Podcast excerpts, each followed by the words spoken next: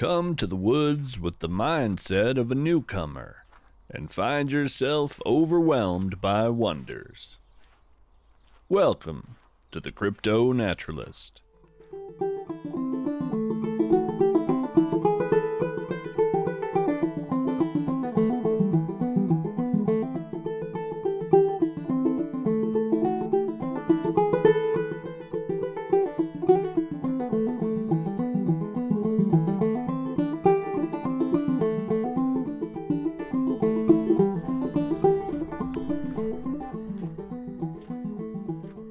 Welcome, listeners.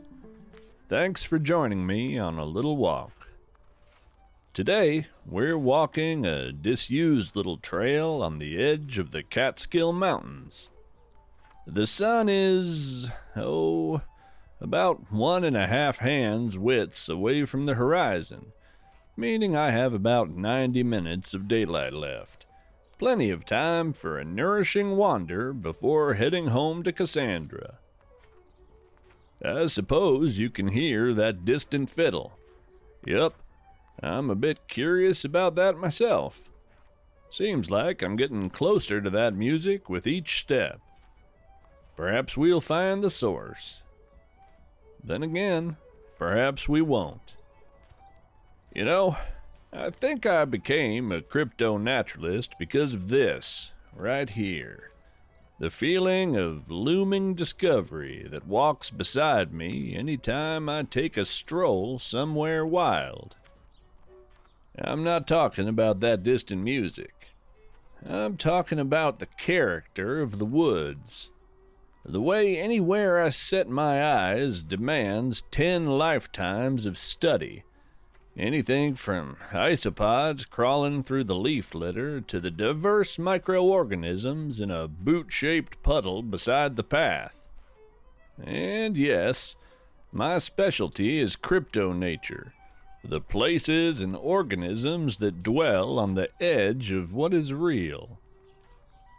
And yet, if I studied field mice or moss or red oaks, you could hardly argue that my chosen path of study was any less strange and wonderful, any less heavy with a harvest of miraculous secrets. A walk through the woods, any woods, is an act of wading into mystery. Ah, there's a pair of mourning doves up in that sugar maple, calling as if in answer to that fiddle. Their song does indeed sound mournful, doesn't it? It also sounds like a poem, a deep well of meaning cloaked within simplicity. You know, I used to think their name referred to the dawn rather than the remorse in their voices. They were the bird I'd hear first in the morning when I slept next to an open window. So I was surprised when I finally saw the correct spelling of their name. I'd wager these woods knew that sound, long before those morning and morning homophones existed, before it knew people or fiddles. How many species have heard that haunting avian melody? How many ineffable feelings has it evoked in how many non human minds? Once upon a time, long before I had heard the word crypto naturalist, I had an encounter with a creature I could not explain. That encounter happened not too terribly far from this spot, here in the Catskills. I was generously referred to an expert. That expert was Valentina Blackwood. I told her my story, and I referred to the creature I encountered as a monster.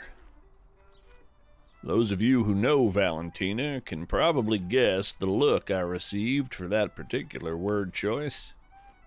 Then and there, I received my first formal lesson on crypto nature, starting with an explanation of why we don't use words like monster. Cryptids are not monsters, no more than a black bear or a water bear is a monster. Monster is a word we use when we let another creature be defined by our own subjective fear of the unknown.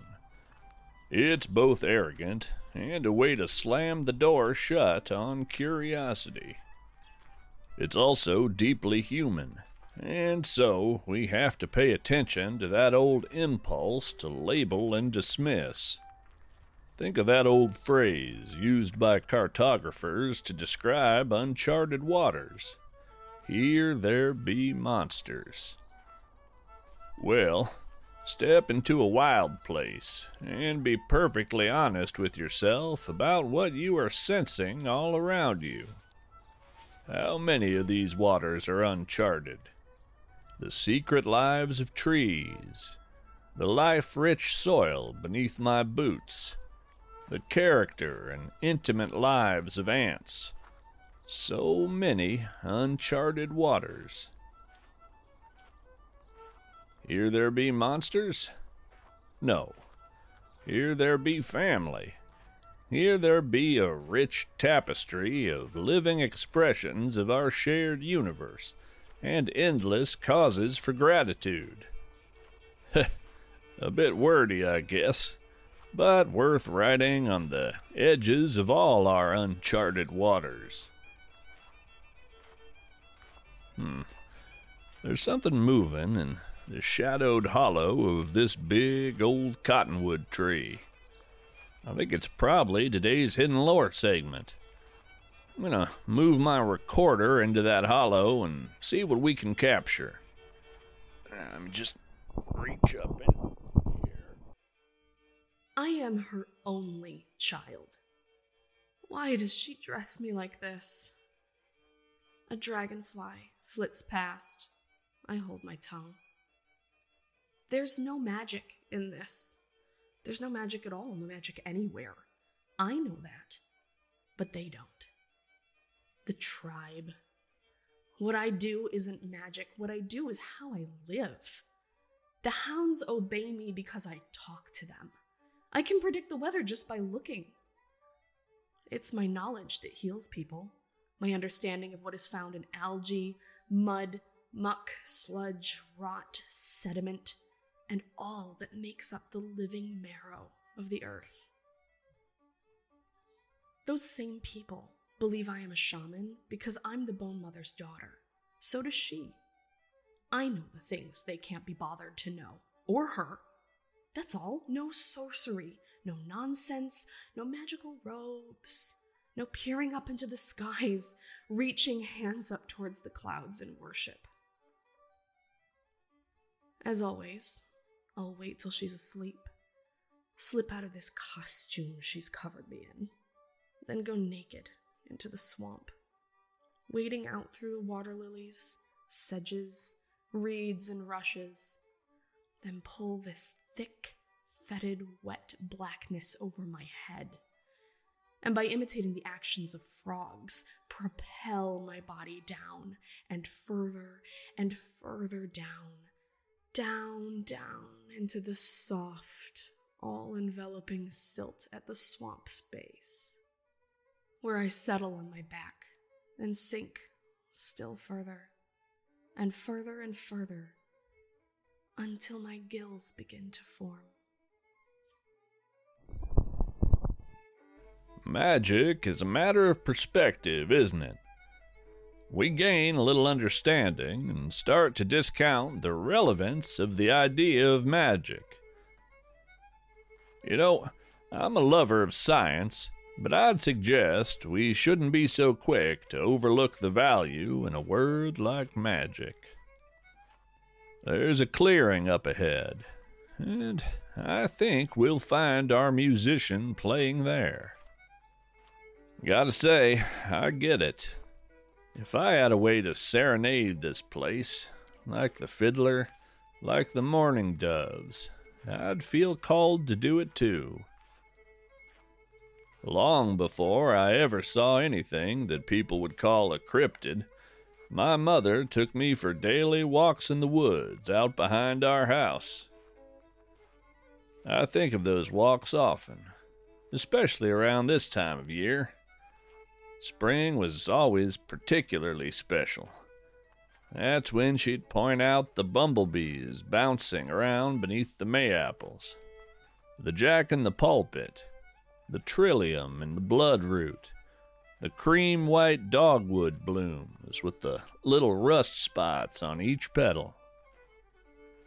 I remember the first time we encountered an eastern box turtle, black and orange, part Halloween and part leaf litter, eyes as red as holly berries. I lifted it up and looked into those eyes, long claws digging into my small hands. The turtle pulled back into its shell, and the front underside tilted up, closing with a soft hushing sound completely hiding the beaked snout. All these many decades later, I can still feel the electricity in the air from that encounter. Kids know what adults so often forget. It's all magic. A housefly on an apartment windowsill. A little brown bat swooping beneath a streetlight.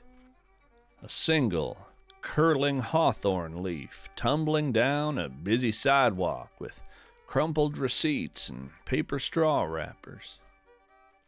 Magic. I dare you to tell me a turtle that can shut its front door is any less strange than a Sasquatch or an electric king snake. Look around, friends. It's all impossibly wonderful.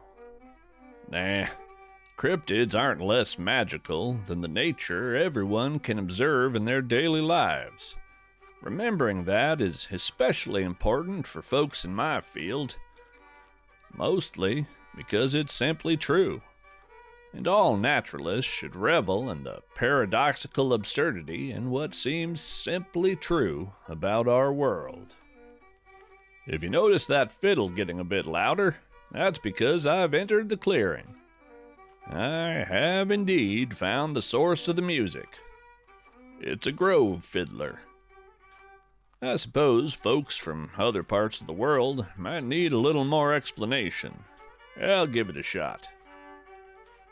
What's a grove fiddler? Well, picture an old man. Now, imagine that man is a thinner version of a 1950s style sci fi robot. Good. Now, replace all those boxy metal shapes with lovingly carved and polished wood. Uh, let me try another angle. Okay, imagine somebody's grandpa, except he's also a traditional Black Forest cuckoo clock, uh, minus the clock, and with eyes that are baseball sized peepholes into midnight with a single golden candle flame hovering within each dark circle. Got it? Yeah, that's a grove fiddler. This one's head seems to be hollow at the crown, like an ornate wooden bucket. Well, not a bucket so much as a planter.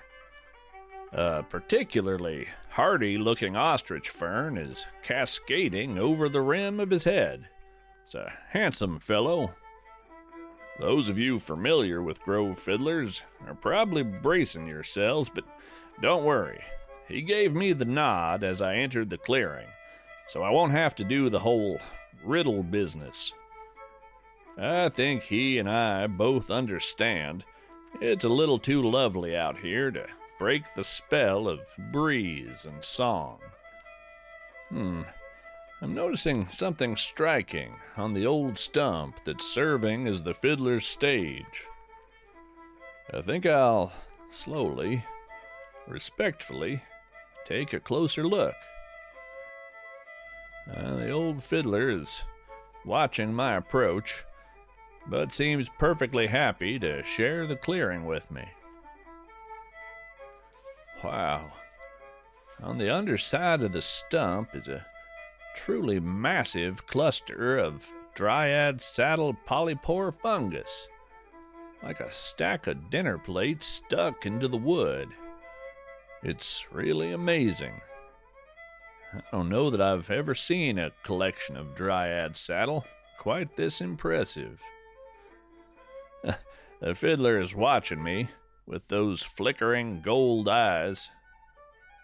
I'm nodding to the fungus and touching my heart, trying to convey my admiration. yeah, he understands. A toothy wooden smile and another nod. Gotta admit, I didn't know that grove fiddlers had mouths. There's always something more to learn, isn't there? Well, this here recorder is starting to feel out of place in my hands, so I'm going to shut it down and drink in this beautiful scene and sounds while the light lasts. Thank you for coming along on my walk. And just in case you needed reminded, there's a worthy world full of lovely sights waiting for you out there. Don't forget to go and notice. Until next time, we're all strange animals, so act like it.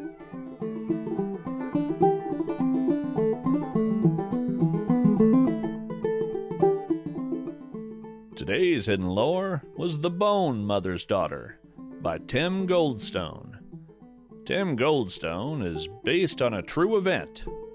He has roamed widely and currently writes in remote rural Wales, publishing internationally in numerous print and online journals and anthologies, including the speculative book Altered States, Veil, Journal of Darker Musings, Selcouth Station, I Become the Beast, Dark Winter, Medusa's Kitchen, Pyre, Toil and Trouble, Coven Poetry, Dark Fire Fiction, Red Wolf Periodical, and forthcoming in Flash, the international short short story magazine, among other venues. Thanks to Amanda Milstein for voicing this episode's hidden lore. To find bonus content and a variety of strange rewards, support our show by visiting patreon.com slash cryptonaturalist. You can also help by rating, reviewing, and telling a friend. The Crypto Naturalist is written and read by Jarod K. Anderson. For books and poetry collections by Jarod K. Anderson and Leslie J. Anderson, visit cryptonaturalist.com slash books. You'll find information about submitting your poetry or prose for our hidden lore segments in the About section of our website at cryptonaturalist.com. This show is produced and edited by Tracy Barnett. You can find them online anywhere at The Other Tracy or theothertracy.com. Thanks to Adam Hurt for the use of his song Garfield's Blackberry Blossom from his album Insight. For more information on Adam's music, performances, and teaching, visit adamhurt.com. Reminder transcripts of this and every episode are available at cryptonaturalist.com.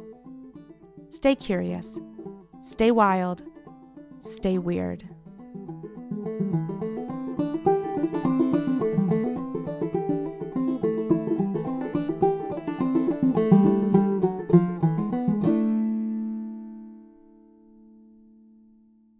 Postscript Intrigue, like love, like awe, is subjective. When you encounter a lovely mystery of the natural world, you don't need to hold it up against the full body of human knowledge in order to justify your amazement. Just lean into your instinct for magic. Lean into that instinctual pull to fall in love with your world.